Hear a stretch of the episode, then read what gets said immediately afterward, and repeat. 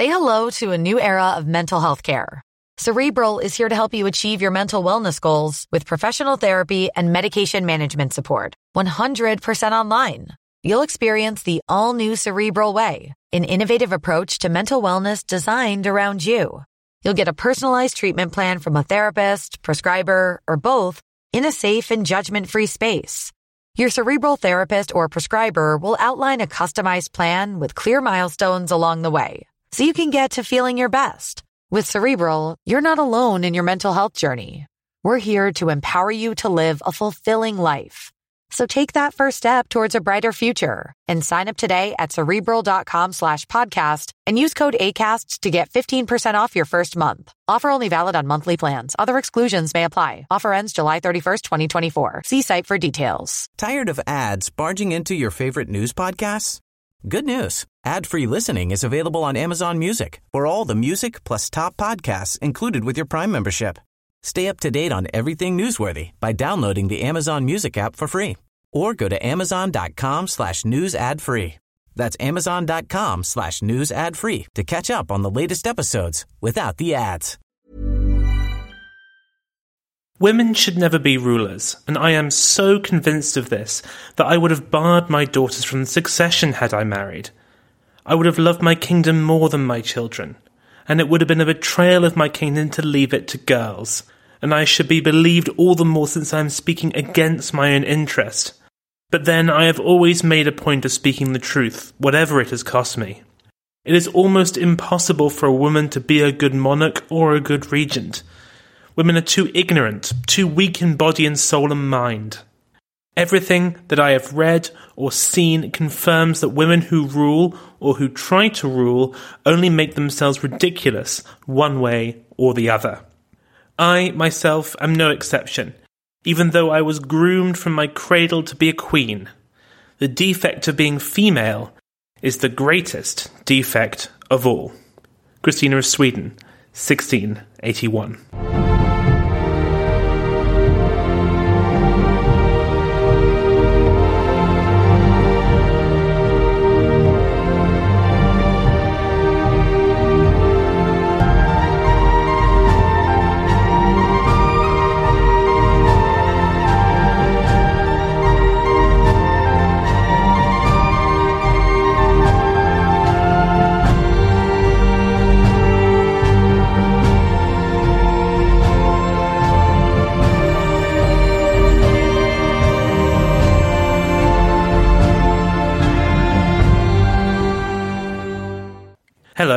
Welcome to the other half.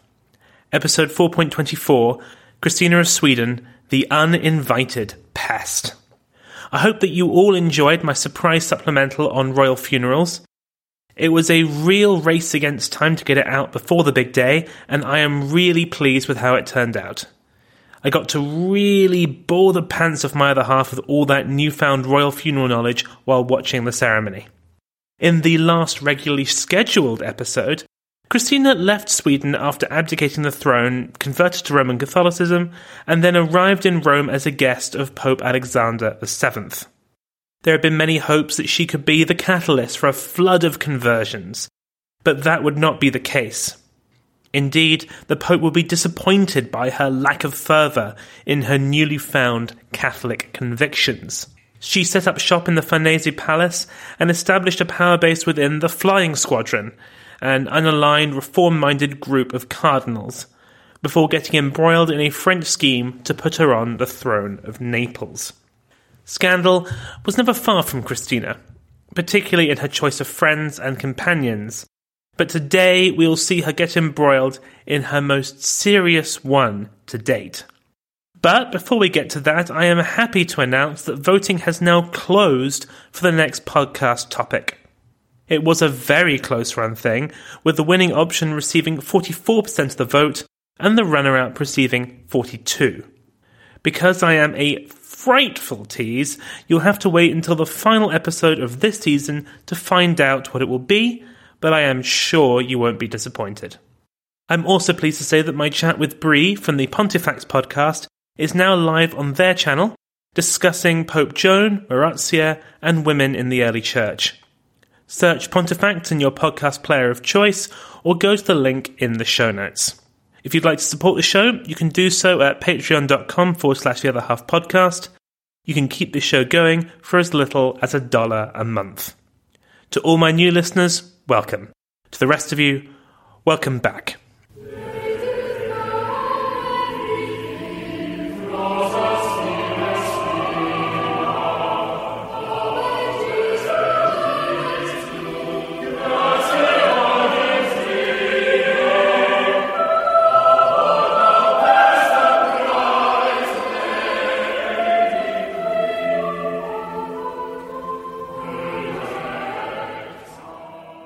Christina left France convinced she had signed a treaty that would see her become the Queen of Naples.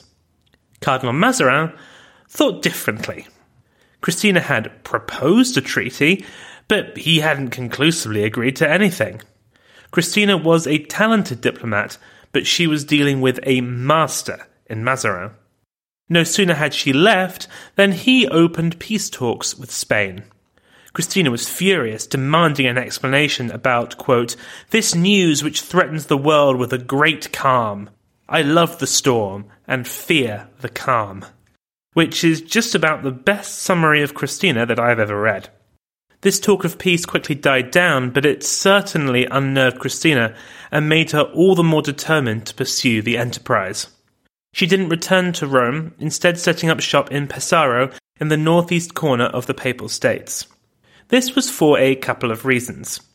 First, plague was sweeping through Rome, and this was a safe haven. But really, it was mostly to do with money.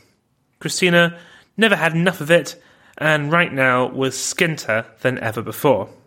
Cardinal Mazarin had promised to send funds so that she could prepare herself for a future life as Queen of Naples, but nothing came. Frustrated, she dispatched her attendants off to France to try and chase this money up, and since I have talked about none of them before, I will do so now because they are about to become important. The first was Gian Rinaldo Monaldeschi. He was a Neapolitan patriot of minor noble stock who had backed the French side in the never ending power struggle between it and Spain over the kingdom. He was Mazarin's eyes and ears in Christina's court and was well paid for it. Unsurprisingly, then, he was fully committed to the plan to put Christina on the Neapolitan throne, and in return was made Christina's master of the horse. He departed to France, but no money came back. Her ire only increasing, she sent attendant number two after him. He was called Francesco Maria Santinelli, an Italian marquis, poet, and semi professional scoundrel. He was her master of the household and captain of the guard, and also had a brother, Ludovico, who served in her household as well. Francesco, who was sent after Monaldeschi to see why he didn't make any progress, did manage to send some money back, albeit only a paltry sum. At this, Christina threw her hands up in anger and did what she always did when she was annoyed she made a bold move. Without an invitation or even permission to travel through France, she set off to Fontainebleau to confront the Cardinal herself. This was not the way things were normally done, but those sorts of niceties rarely stopped Christina. When she arrived after a long and arduous journey, she unsurprisingly did not find Mazarin there. So there she stayed, writing frequent letters to the Cardinal requesting a meeting and an invitation to court. Mazarin, though, had attracted what Veronica Buckley brilliantly describes as, quote, a tactical case of the gout, and so rebuffed her requests. Now, what happened next is extremely complicated and mired in controversy. She suspected that her mail was being opened and tampered with. This was far from ideal because much of her mail concerned the top secret Neapolitan plan. She wrote to the French postmaster to ensure that her letters should be sent by personal courier and delivered into her own hands. She was paranoid that the loss of French interest in the scheme and Mazarin's ghosting of her must be linked to this. There had to be a snake in the grass. The two suspects were her attendants, Monaldeschi and Francesco Santinelli, who had become bitter enemies. Monaldeschi took advantage of Christina's paranoia and forged a series of letters in Santinelli's name that made him look very traitory and made lurid accusations about her private life.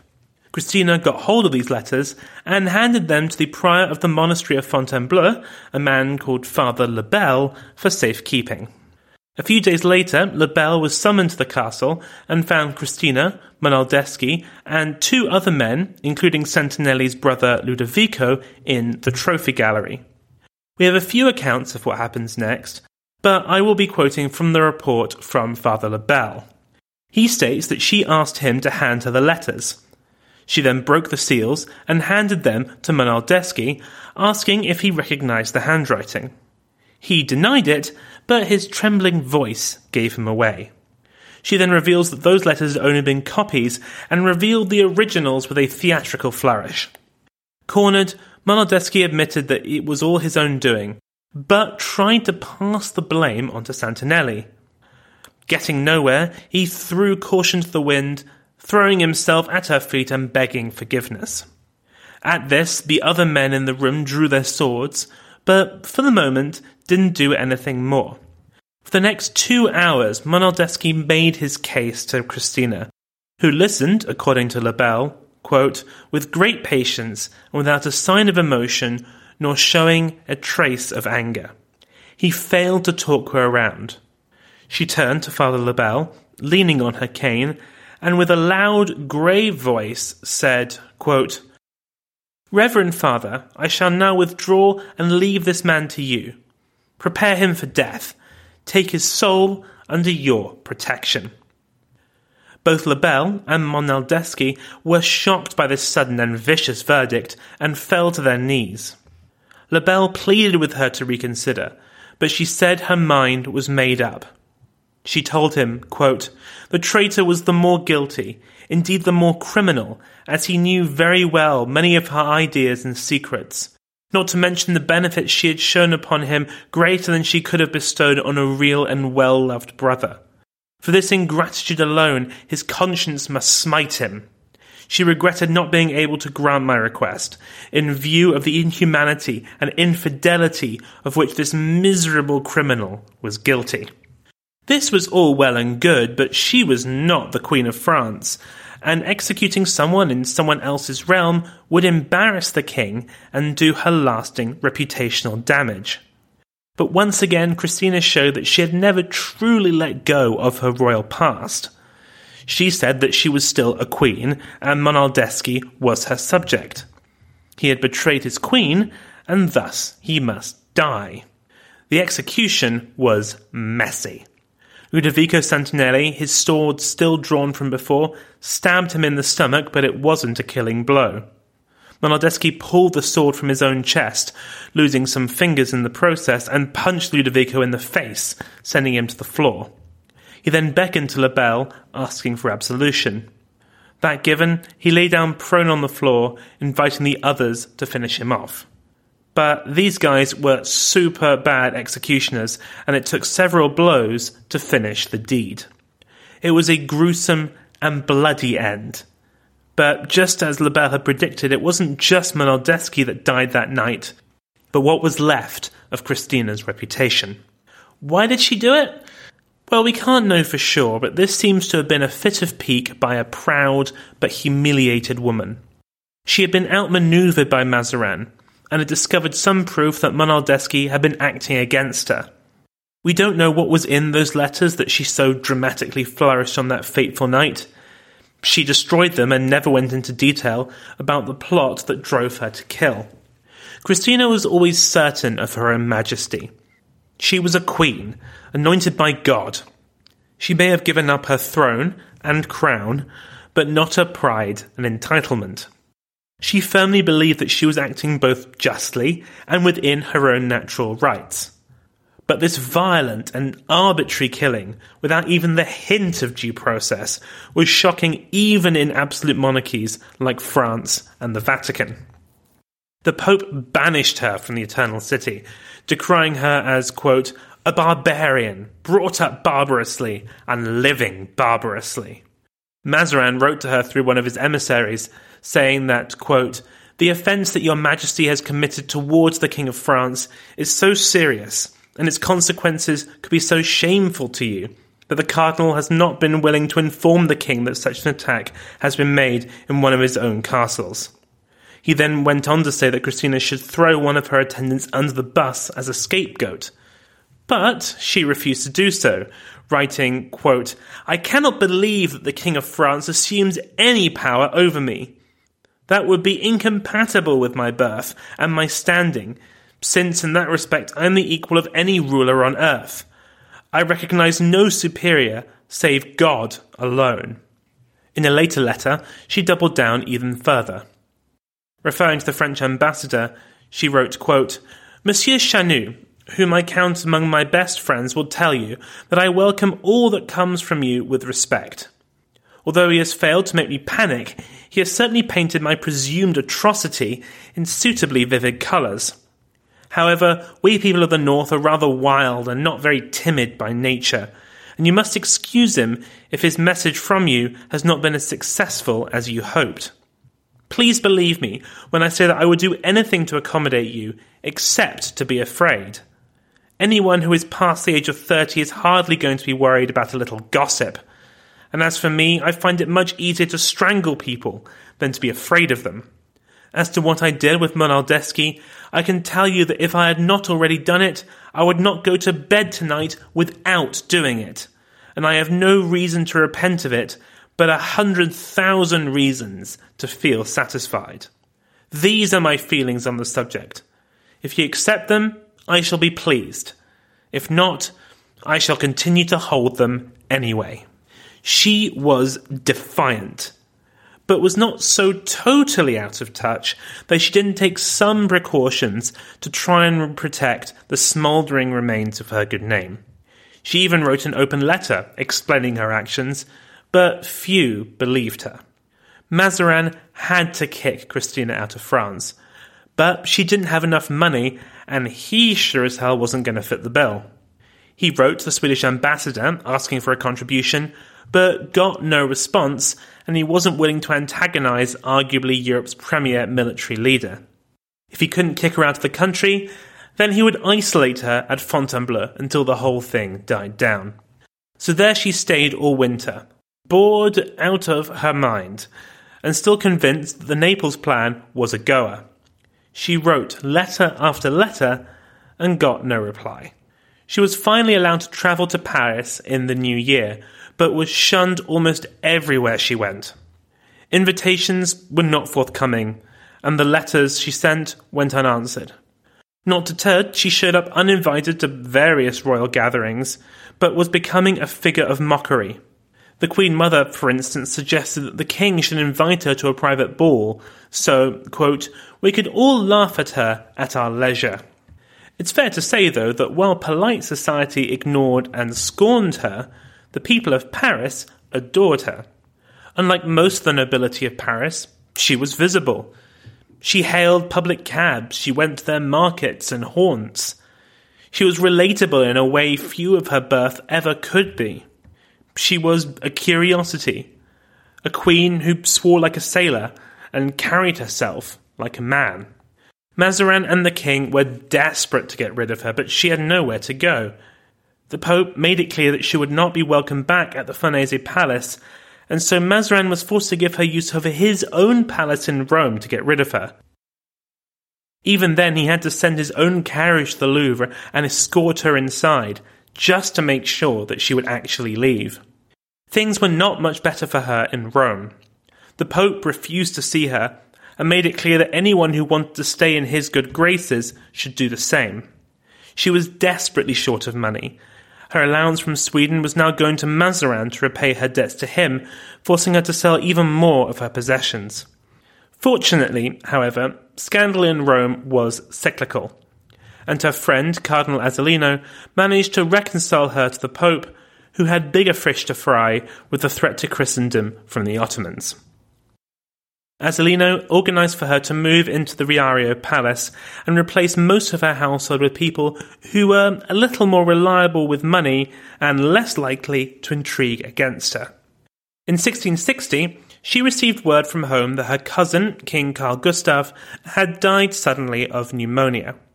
He was succeeded on the throne by his son, imaginatively named Karl. He was only five years old, coincidentally the same age Christina had been when she had acceded to the throne. Once again, Sweden would be ruled by a regency council, which was now dominated by men who were rather ill disposed to their embarrassing former queen. She needed to make sure that her allowance would still flow from Stockholm, and so she travelled north for the first time since the abdication. After six years away, she was going home.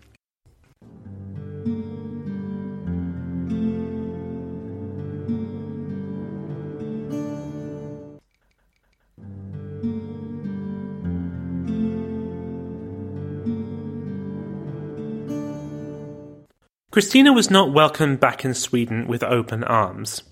Indeed, the Parliament had written to her expressly asking her to return to Rome, but lack of invitation rarely prevented Christina from just showing up, so the Parliament was forced to welcome her to the city when she arrived. She even managed to talk them into formally agreeing to continue her allowance, albeit at a lower rate. But this was not the end of Christina's intrigues. She was worried that should the young king die, then a possible new regime would be even less amenable to her. So she wrote to the parliament saying that, should this happen, she would reclaim the throne for herself. This was the final straw. There was not a snowball's chance in hell that Sweden would accept a Catholic monarch. This letter was returned immediately, and Christina was told that she had to renounce any future rights to the throne if she wanted to receive any money at all. Backed into a corner, she was forced to agree. Before she left Sweden, she tried reconnecting with her former favourite, Ebba Spar. She had been widowed, but was prevented from meeting Christina in any case. Sadly, this was their last chance to see each other again, as Ebba would die the following year at just 32. Christina returned to Rome, where things were hotting up between the papacy and the French. A minor disagreement over the route that Pope's guardsmen took led to shots being fired at the French ambassador and his wife's carriage being attacked in the streets. Christina offered to mediate in the dispute and was not put off when both sides rejected her offer.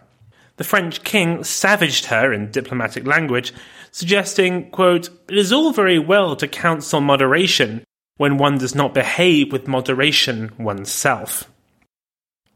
Her nose now thoroughly out of joint, Christina abandoned the centre ground and threw her lot in with the Pope, only for him to completely capitulate when French troops seized Avignon. The French pressured Sweden to punish Christina with a reduction in her allowance, but they were eventually placated. Once more, she had gotten involved in something she really didn't need to, and it nearly cost her dearly. Licking her wounds, Christina got her head down and focused on decorating her new home. She opened up the first floor of the palace, which included the best of her art collection and a throne room. While visitors admired her art collection, she spied on them through a secret peephole in the wall. The palace's top floor contained her vast library, which included some 2,000 manuscripts and books from as far afield as Japan. Alongside this was her salon, when she invited friends to talk and enjoy music and theatre. She was also an enthusiastic gardener. Indeed, her gardens were admired across the city for their vibrance. Her finances, which had stabilised now that she had more competent men running things for her, allowed her to employ more servants, one of whom was a new chamberlain, the Marquis Orazio del Monte. We'll come back to the man from Del Monte later. In 1667, business brought her back to Sweden. That business, naturally, was international intrigue and a need to safeguard her allowance. Sweden was on the verge of being dragged into the latest installment of the Anglo Dutch War, and the outbreak of hostilities threatened her own interests. Naturally, she had not been invited. Again, she had been explicitly uninvited, but she showed up anyway. when she was greeted at the border, she was expressly asked to keep her Catholicism on the down low. She could bring her priest with her, but he would officially be listed as a secretary, and her rites would have to be held in private. Christina nodded with understanding and obedience, and then completely ignored all of these conditions. Her services were held with an open door and began to attract curious onlookers, and caused a sufficient commotion that she got a stiff rebuke from the Regency Council, who told her that her priest should be sent home immediately. At this, she made a full and wholesome apology, recognizing that she was a guest, and begged their forgiveness. No, just kidding. She wrote a shirty note to the king, writing that she was surprised at this rebuke. Quote, I was not prepared for it, after all the honours and civilities paid me on your majesty's behalf. Although these were not more than my due, nonetheless I was generous enough to be obliged to you for them. Which is just about the most entitled thing that I have ever read. She described the demand that her priest should leave as being unjust, but that she was above feeling insulted, as, quote, I know how to draw glory and benefit from whatever happens to me. I intend to show Sweden and the whole world that there is no advantage on earth for which I would deprive myself a single moment of the profession and practice of my religion. Shockingly, this reply did not ingratiate her with the Regency Council, who reiterated their demands. Christina, in a fit of pique, issued an ultimatum. Either her priest stayed, or she would go with him. They, delighted, called her bluff, and so she stormed back to the border in an almighty huff. She settled back in Hamburg to plan her next move, and it was there that she heard the news that Pope Alexander VII had died. Had she been in Rome, she would have been highly involved in the conclave, but as it happened, she was delighted with the cardinal's choice. The new pope, Clement IX, was a close friend of hers, and a fellow lover of the arts and favourite of the flying squadron.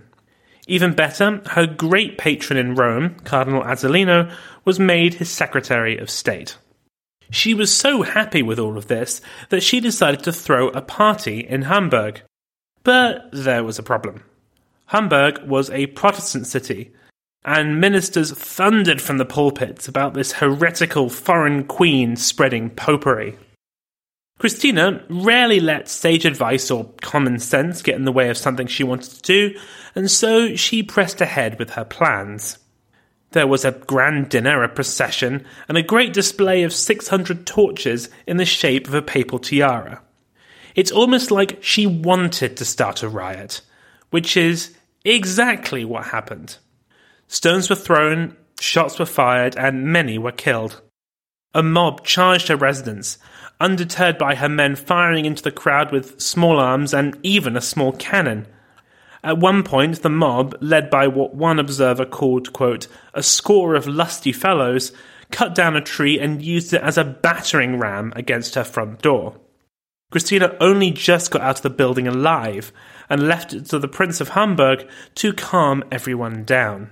Of course, in her account of the incident, she promoted herself as a true Catholic heroine, defending herself and the faith against an unruly heretical mob. This, combined with a trade dispute she set off that I won't bore you with, meant that Sweden had finally had it with their former queen. She was formally banished from the kingdom until the king came of age. She would never set foot in her homeland again. So she stewed in Hamburg, bored, frustrated, and miserable. This was at the peak of the mini ice age, and her quarters were freezing. Her letters to Azzolino were filled with discontent, and he was getting tired of his former flame. She had been a lot of fun to be with in Rome, but he was now big and important, and he had to portray himself as a paragon of piety and respectability. She was a bit embarrassing. They would remain friends, but their romantic connection was over. But, you know, they could still be friends. She took it about as well as you would imagine.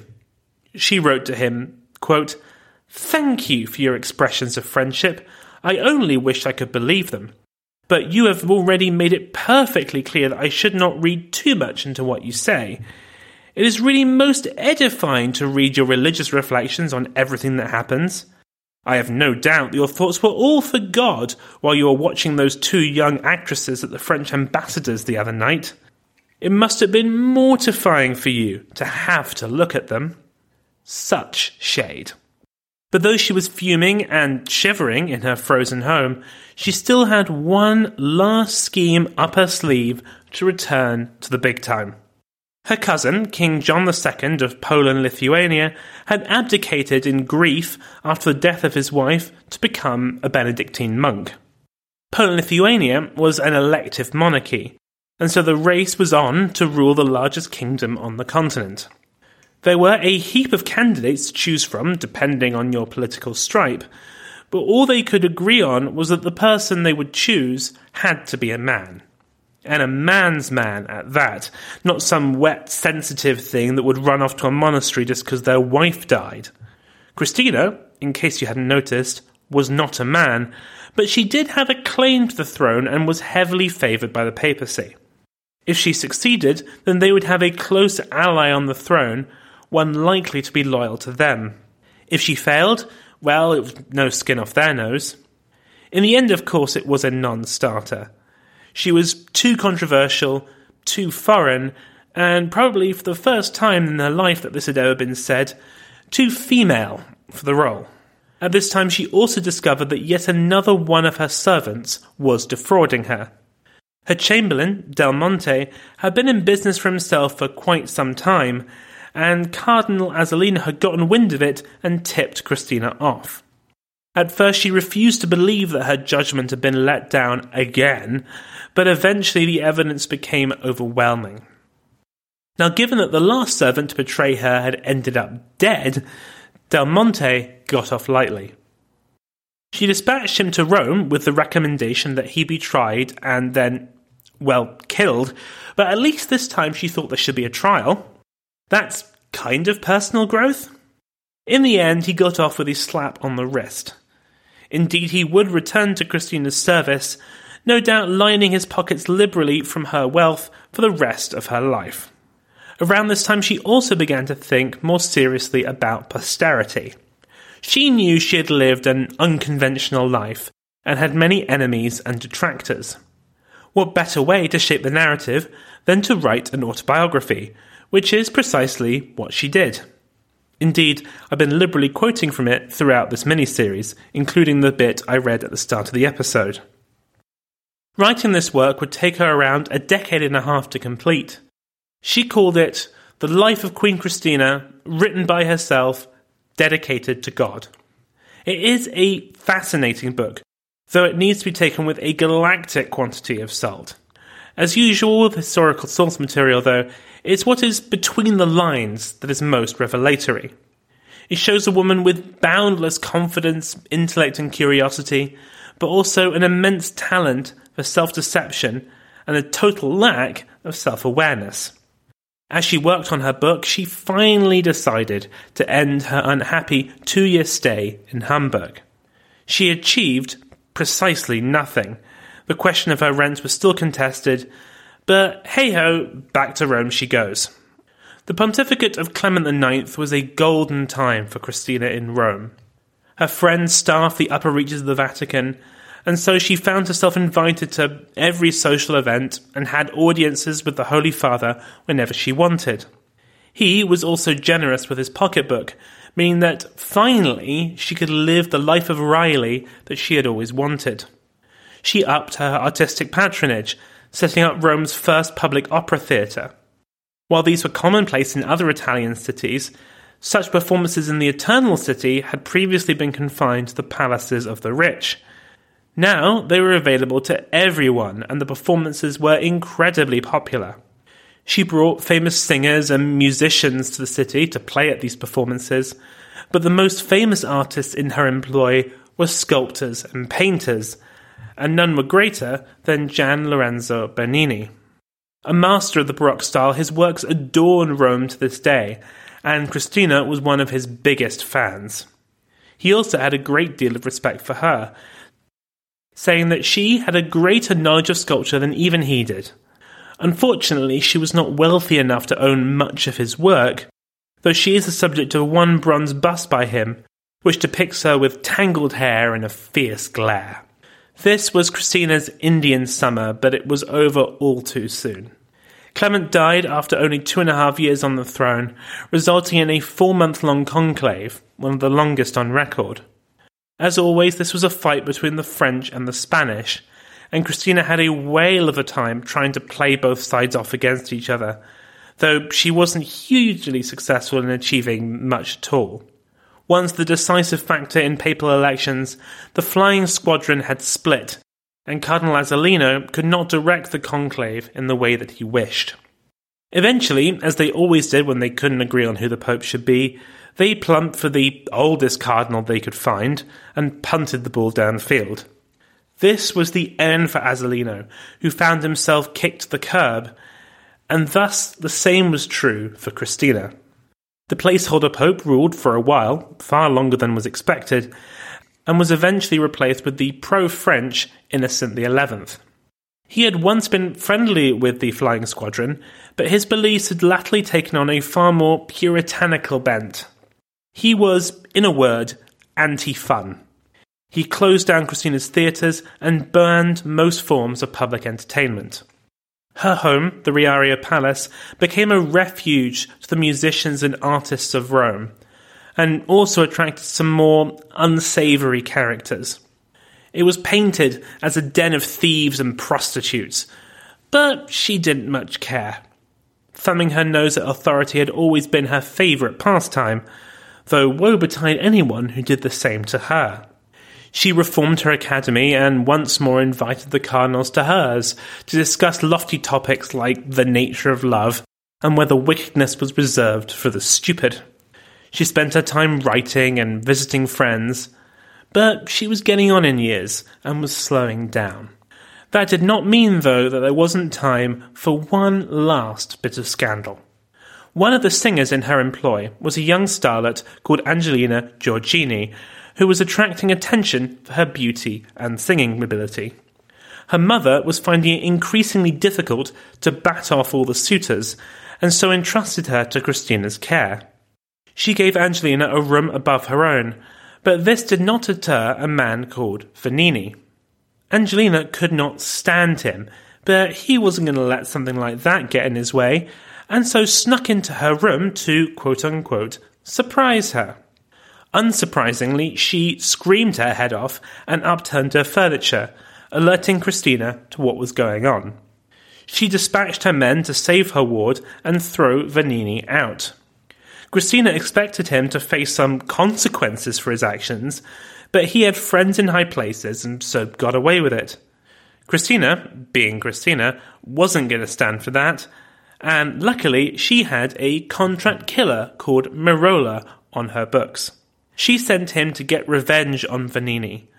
But the would be rapist was able to outbid Christina and once more got away. When she found out about this, she got up and tried to strangle Merola herself. But before she could lock her hands around his throat, she fell unconscious to the floor. I imagine at this point he made a judicious, hasty exit. This collapse was part of a downward spiral that would lead to her death only a few days later. In her final hours, she received absolution from the Pope, and with her great friend Cardinal Azzolino by her side, she died on the 19th of April, 1689, at the age of 62. She received a grand funeral.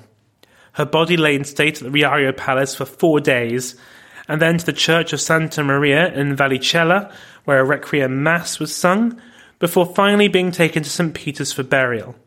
She is buried there in the crypt, one of only three women in history to receive this honour.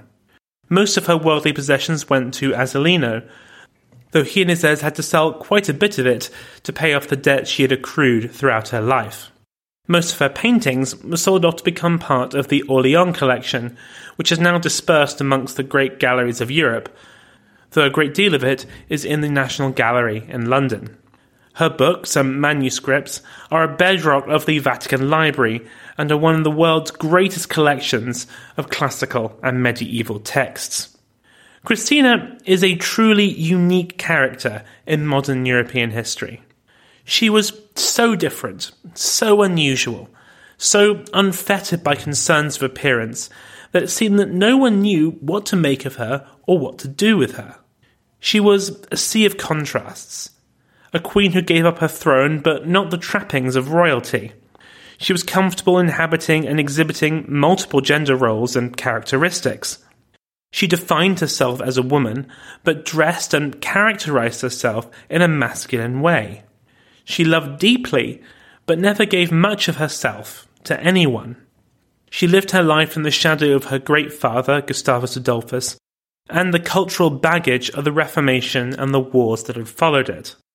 She attempted to forge her own path, live her life the way she wished it. Did it go the way she wanted? Not really, no. She didn't have the means nor the power to do that. She was deeply flawed, but is all the more fascinating for it.